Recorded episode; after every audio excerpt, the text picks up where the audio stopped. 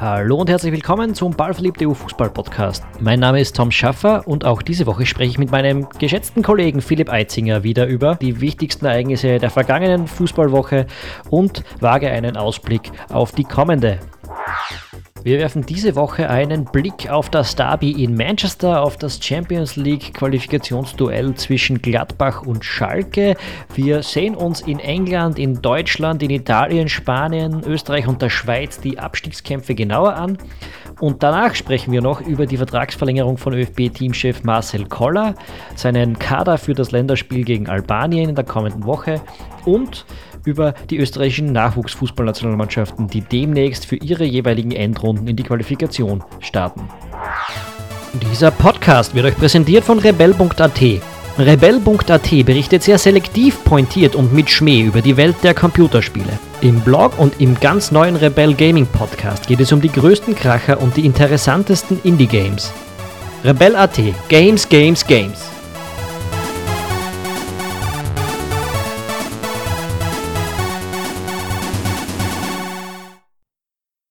Wir beginnen in England. Dort hat Leicester City einmal mehr mit einem souveränen 1 zu 0 seinen Meisteranspruch bekräftigt, gefolgt von erfolgreichen Teams bei Tottenham und Arsenal. Und dann gab es da das ja, vielleicht brisanteste Manchester Derby der letzten Zeit. Manchester City gegen Manchester United. Das Spiel endet 0 zu 1 für die Truppe von Luis van Gaal. Philipp, du hast dir das angeschaut für uns.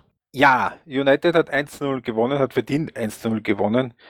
Äh, wobei man sagen muss, dass das Spiel auf äh, nicht allzu hohem spielerischen Niveau war von beiden Seiten, aber vor allem von City. Man hat so ein bisschen das Gefühl, dass seit Pellegrini weiß, dass er nicht mehr Trainer sein wird über die Saison hinaus, dass das so ein wenig Dienst nach Vorschrift ist, was so, was soll ich der Mannschaft jetzt noch groß sagen und noch groß beibringen. Es hat so ein bisschen den Geruch von schauen wir mal Fußball. Da macht jeder so ein bisschen, was er, was er mag und was er gerne möchte. Aber es wirkt nicht, es wirkt nicht wie eine in sich gefestigte Mannschaft. Das war jetzt United auch noch bis zu einem gewissen Grad, aber da war zumindest eine gewisse Werf erkennbar, ein gewisser Schwung, ein, ein gewisser Wille.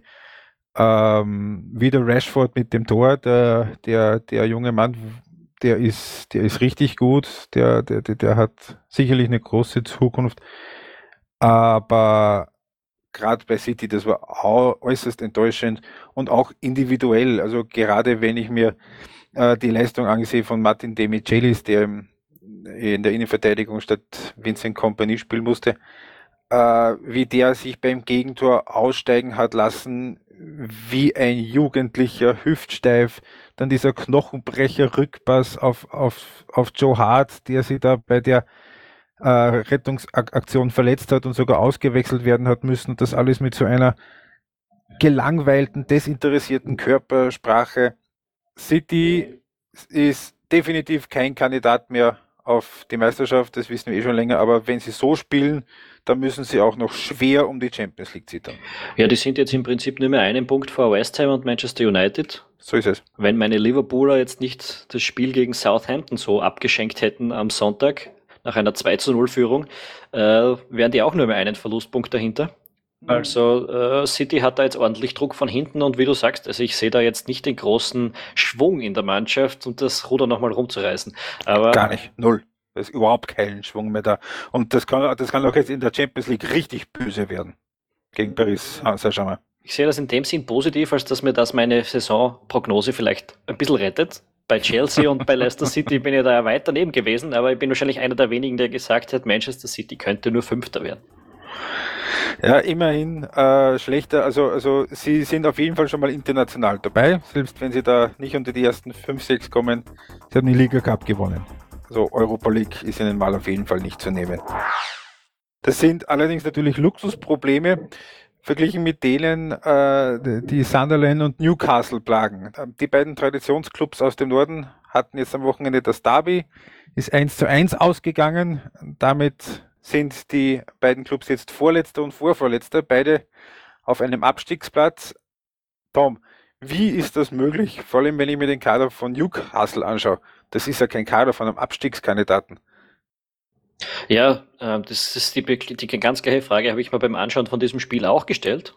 also äh, wenn man sich das anschaut, dass ein, ein äh, John Joe Shelby, Giorgino Weinaldum, ein Andrews Townsend ist da dabei. Ein Sim de Jong, ein Alexander Mitrovic vorne, ein Ayose, Ayose Perez. Äh, schwer zu erklären. Äh, eigentlich ein ziemlich guter Kader und ja, mit Alpha Benito ist jetzt auch ein relativ, also ein guter, sehr guter Trainer. Da kommt, ja, ich kann es mir nicht hundertprozentig erklären, warum die so weit hinten drin stecken. Vor allem, ich habe mir die Partie auch angeschaut und habe das jetzt nicht so schlecht gefunden. Also das war eigentlich auch von Sunderland-Seiten her nicht unbedingt Abstiegsqualität, was man da zu sehen bekommen hat. Ähm, wahrscheinlich müssen die halt jede Woche diese Intensität zusammenbringen, die sie da in diesem Spiel an, zum, äh, an den Tag gelegt haben. Aber so vom Kader her nicht erklärbar eigentlich, was da abgeht in, in Newcastle. Und, und trotzdem wird es zumindest einen von ihnen erwischen. Ja, es, es sieht so aus, als würde es zumindest einen davon erwischen. Die zwei Mannschaften, die da da vorne noch einigermaßen in Reichweite liegen, haben ja dann doch, ja, viele sagen, Crystal Palace ist ein bisschen in, in der Tinte drinnen. Aber sie haben doch noch sieben Punkte Vorsprung und es sind auch nicht mehr sieben Spiele zu spielen. Also die müssten halt jetzt pro Runde einen Punkt verlieren auf, den, auf, auf zwei Mannschaften dahinter im Prinzip. Oder sogar auf drei, weil dazwischen ist ja auch noch Norwich momentan. Mhm. Ähm, ich bin aber nach wie vor, also ich bin nach wie vor nicht der Meinung, dass es Newcastle erwischen wird. Allerdings, also sie haben mit dem späten Ausgleich gegen Sunderland sich da gerade noch aus der Schlinge gezogen, weil sonst hätte das meine Rechnung durchaus durcheinander gebracht schon. Ja. Ähm, wen auch immer es von den beiden dann erwischt, plus Aston Villa, Aston Villa ja auch ein langjähriges Mitglied der Premier League. Ähm, kommen die schnell wieder oder müssen wir uns darauf einstellen, dass wenn die runtergehen, dass das, dass die längere Zeit nicht wiederkommen? Die Championship ist unglaublich schwierig einzuschätzen, was das anbelangt. Äh, was, dazu kommt, was dazu kommt, ist halt, die verpassen das erste Jahr im neuen TV-Vertrag, wenn die da absteigen. Äh, weiß nicht, was, also das wird im Aufstieg, Wiederaufstiegskampf jetzt keine so große Rolle spielen, aber im Prinzip, also es ist sehr bitter und wenn man sich so die Expertenmeinungen durchliest, dann glaubten die meisten, dass wer heuer absteigt, nicht so schnell zurückkommen wird. Äh, bei Villa sehe ich das ich meine, die spielen wenigstens heuer schon in der Vorbereitung aufs nächste Jahr. Die können sich schon voll darauf vorbereiten. Die anderen kämpfen jetzt irgendwie noch ums Überleben und ja, also, hm, ich glaube nicht, dass das zum direkten Wiederaufstieg führen kann. Aber die Champions League, wie gesagt, extrem unberechenbar. Wir sollten auch einmal eine Zweitliga-Sendung machen. Abstiegskampf Nummer 2. Deutschland. Da haben wir das Spiel zwischen Frankfurt und Hannover gehabt am Samstag. Und auch, also wenn ich jetzt sage, von Sunderland und Newcastle war das eigentlich keine Qualität von Abstiegskampf, also keine Qualität von Mannschaften, die absteigen sollten, dann muss ich sagen, Frankfurt gegen Hannover war wirklich unterirdisch. Wer glaubst du, dass in Deutschland überlebt? Weder Frankfurt noch Hannover. Also da, das traue ich mir nach diesem, nach diesem Spiel vom Samstag sagen. Also das, äh, ja, kann ich mir Regionalligaspiel auch ansehen. Aber davor wird es natürlich lustig. Also Frankfurt ist jetzt als vorletzter Punkt gleich mit Hoffenheim, Punkt gleich mit Augsburg, eine Punkt hinter Bremen, eine Punkt hinter Darmstadt. Aber trotzdem, also da ist, das ist so weit weg von jeder Bundesliga-Tauglichkeit, was da in den letzten Wochen auch gespielt worden ist, auch seit Niko Kovac wieder da ist. Ähm, ich glaube, dass, dass, dass, Frankfurt und Hannover die beiden sind, die direkt runtergehen und dann geht es noch gegen den Relegationsplatz und da ja, da würde ich fast sagen, ist die halbe Liga fast noch dabei. Also Hoffenheim ist absolut am aufsteigenden Ast. Die werden da auch wenn sie jetzt auf dem Relegationsplatz liegen, eher nicht viel damit zu tun haben. Das, das glaube ich auch nicht. Wenn man sich die angeschaut hat, die haben eine ganz andere Dynamik in der Mannschaft drinnen. Da ist eine positive Stimmung und so weiter. Seit äh, der Julian Nagelsmann der Trainer ist. Richtig, Wochen, ja. richtig. Und ich glaube, der macht einen guten Job und der wird die oben halten. Man, ich habe mir jetzt auch die Formtabelle angeschaut, also die Tabelle der letzten fünf Spiele. Da ist Hoffenheim Fünfter und Bremen übrigens Sechster. Mhm. Also ein guter Indikator, dass es die zwei Mannschaften vielleicht nicht erwischen wird. Ja, dafür schaut es für Augsburg bitter aus. Die haben jetzt verloren, ja, gegen Dortmund. Gegen Dortmund kann man verlieren. Aber da ist, äh, da hat es immer geheißen, wenn die mal aus dem Europacup weg sind, wenn die Doppelbelastung weg ist, dann wird das alles besser. So, jetzt sind sie aus dem Europacup draußen, es ist gar nichts besser geworden. Sie sind jetzt 15. Die Form ist, ist furchtbar. Also für Augsburg könnte das noch richtig bitter werden. Und naja, Darmstadt hat jetzt bis zur 93. Minute in Wolfsburg 1 zu 0 geführt, haben nur noch den Ausgleich kassiert. Die schauen halt auch recht stabil aus. Also nicht schön und nicht spektakulär, aber, aber die machen auch immer wieder ihre Punkte. Und jetzt ist auch der HSV auf einmal wieder. Die sind jetzt nur noch vier, vier Punkte davor, Stuttgart fünf Punkte davor, Ingolstadt, Köln sechs Punkte davor. Also dass Köln, Ingolstadt, Stuttgart da noch reinrutschen, auch HSV, da müsste es schon eher blöd zugehen, aber spielen dürfen sie dich alle nicht. Das ist richtig, ja. Aber ich würde jetzt sagen, ähm, Augsburg und Darmstadt sind da die, die im Schluss wirklich tief im, im Kampf gegen diesen Relegationsplatz drinstecken werden.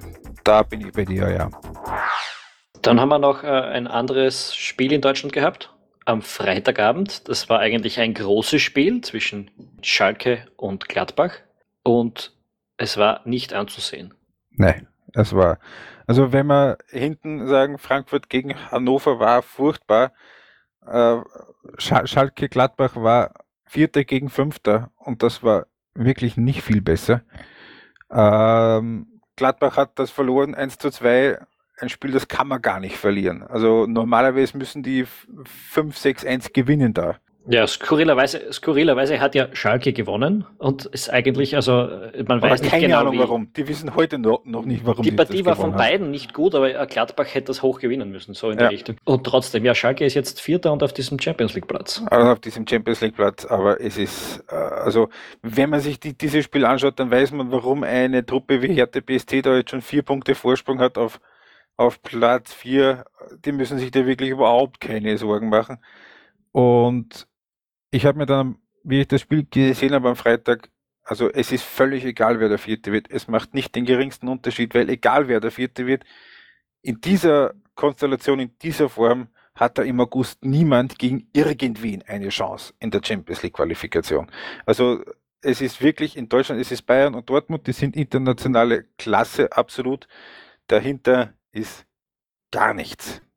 Also das ist wirklich frustrierend zum Teil zum Zusehen, wie grau und durchschnittlich da weite Teile dahinter sind. Das ist eine Weltmeisterliga eigentlich ab Platz 3, 4, 5 nicht würdig. Wobei man jetzt auch ganz ehrlich sagen muss, dass ich jetzt momentan im internationalen Fußball sowieso das Gefühl habe, dass der Kick irgendwie kaputt ist, äh, weil Mm. so viele wirklich schlechte Spiele, also auch wie wir jetzt gesagt haben, das Manchester Derby war ja auch nichts Großartiges. Ja.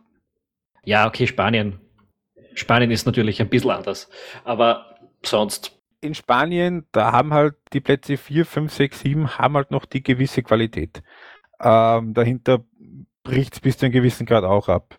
Also ich finde, äh, im schlimmsten bricht es momentan in Deutschland ab. Ja. Aber äh, ich würde jetzt auch nicht sagen, dass der Vierte keine Chance hat, weil wenn er da ein Quali-Spiel gegen die Franzos französische vierte Mannschaft oder die italienische vierte Mannschaft hat, hm, ja, da kommt jetzt auch nicht der Überkick daher. Das, das, das mag wohl sein, aber äh, ich, bin, ich bin am Freitag wirklich nur noch Kopfschütteln vor dem Fernseher gesessen. Das Ja. war also. Das war keinesfalls schön. Nee. Im Übrigen soll- sollte man vielleicht noch dazu sagen, wer es nicht gesehen hat, Martin Hinteregger hat ein Eigentor gemacht, aber da kommt dann nicht so furchtbar viel dafür. Na, das war Slapstick. Also Das war ein, ein Doppelpass ins eigene Tor, da, ja. Hat aber zum Spiel gepasst. Österreich, wenn wir schon im Abstiegskampf sind, in Österreich hat sich da wirklich was getan diese Woche.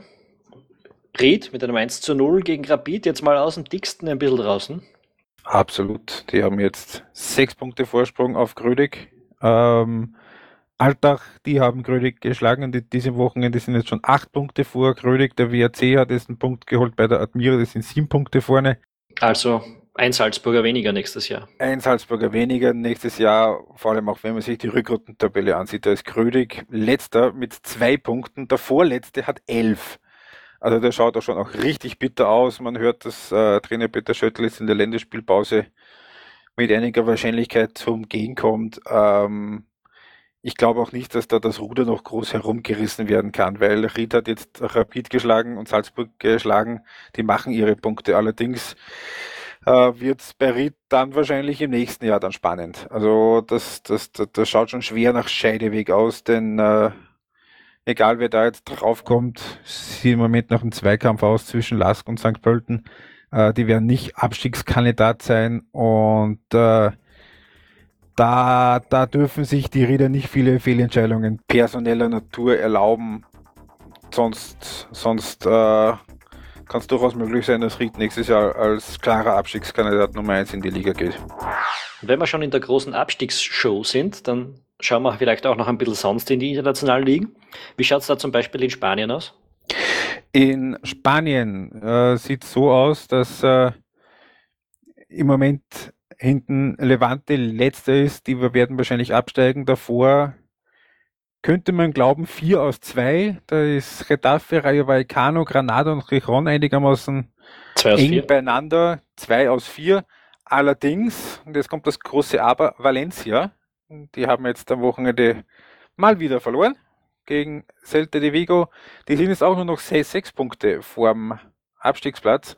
Da ist jetzt natürlich die Frage, wie lange da der Herr Neville noch wirken darf. In der Europa League sind sie jetzt auch ausgeschieden, allerdings knapp und mit einigem Pech.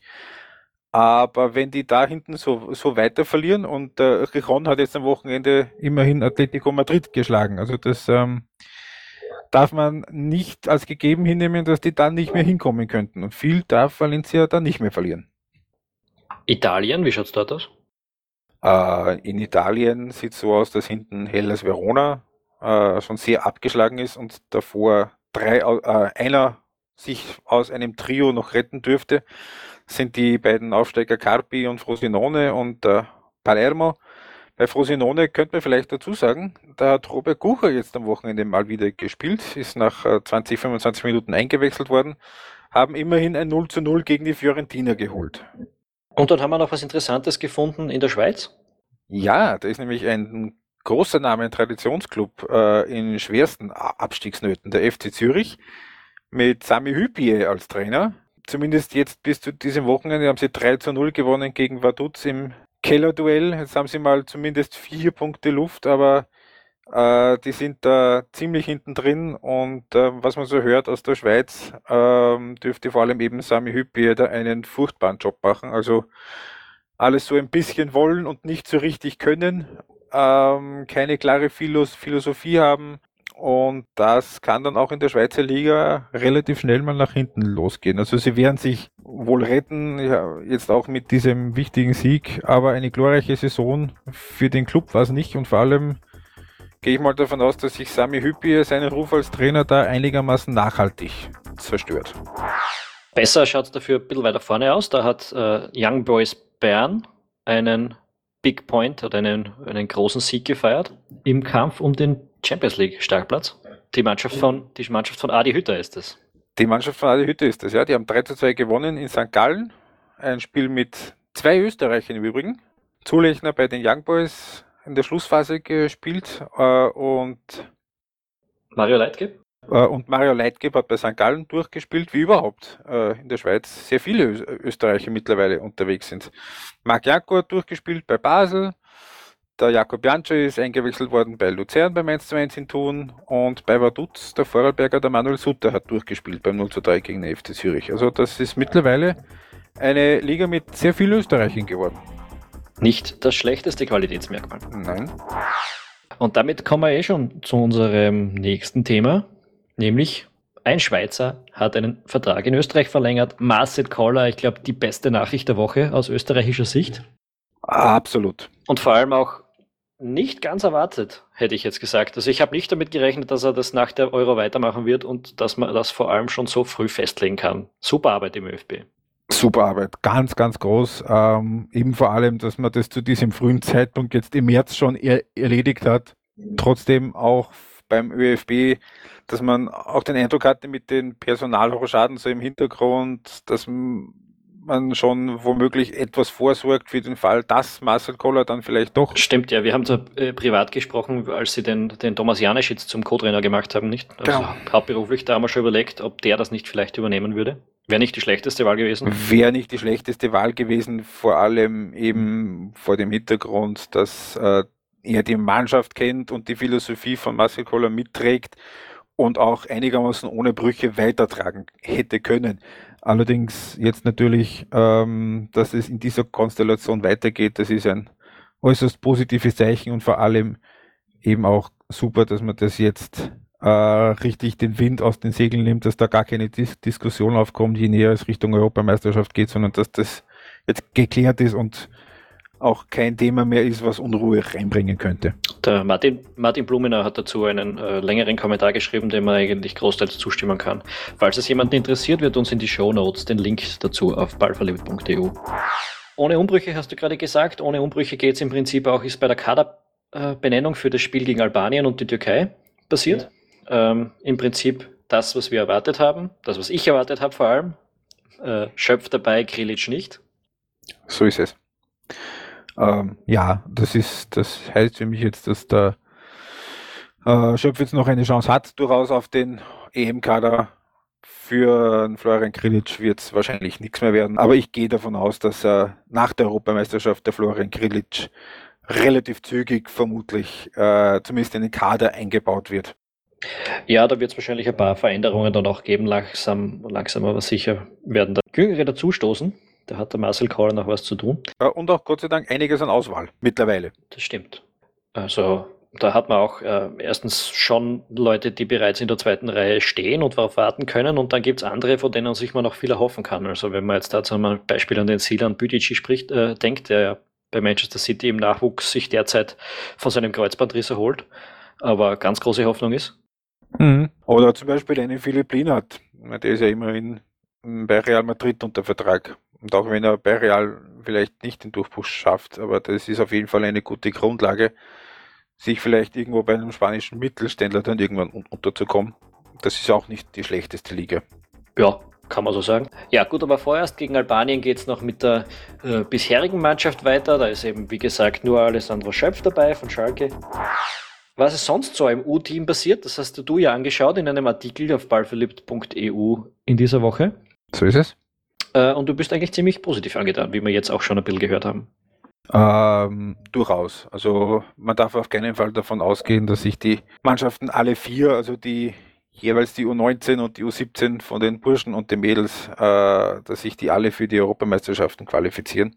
Äh, die, die, die Elite-Runden sind jetzt alle bis in, in den nächsten drei Wochen. Also seit Samstag spielen die U17-Mädels, die haben im ersten Spiel schon mal 4-0 gewonnen gegen Russland.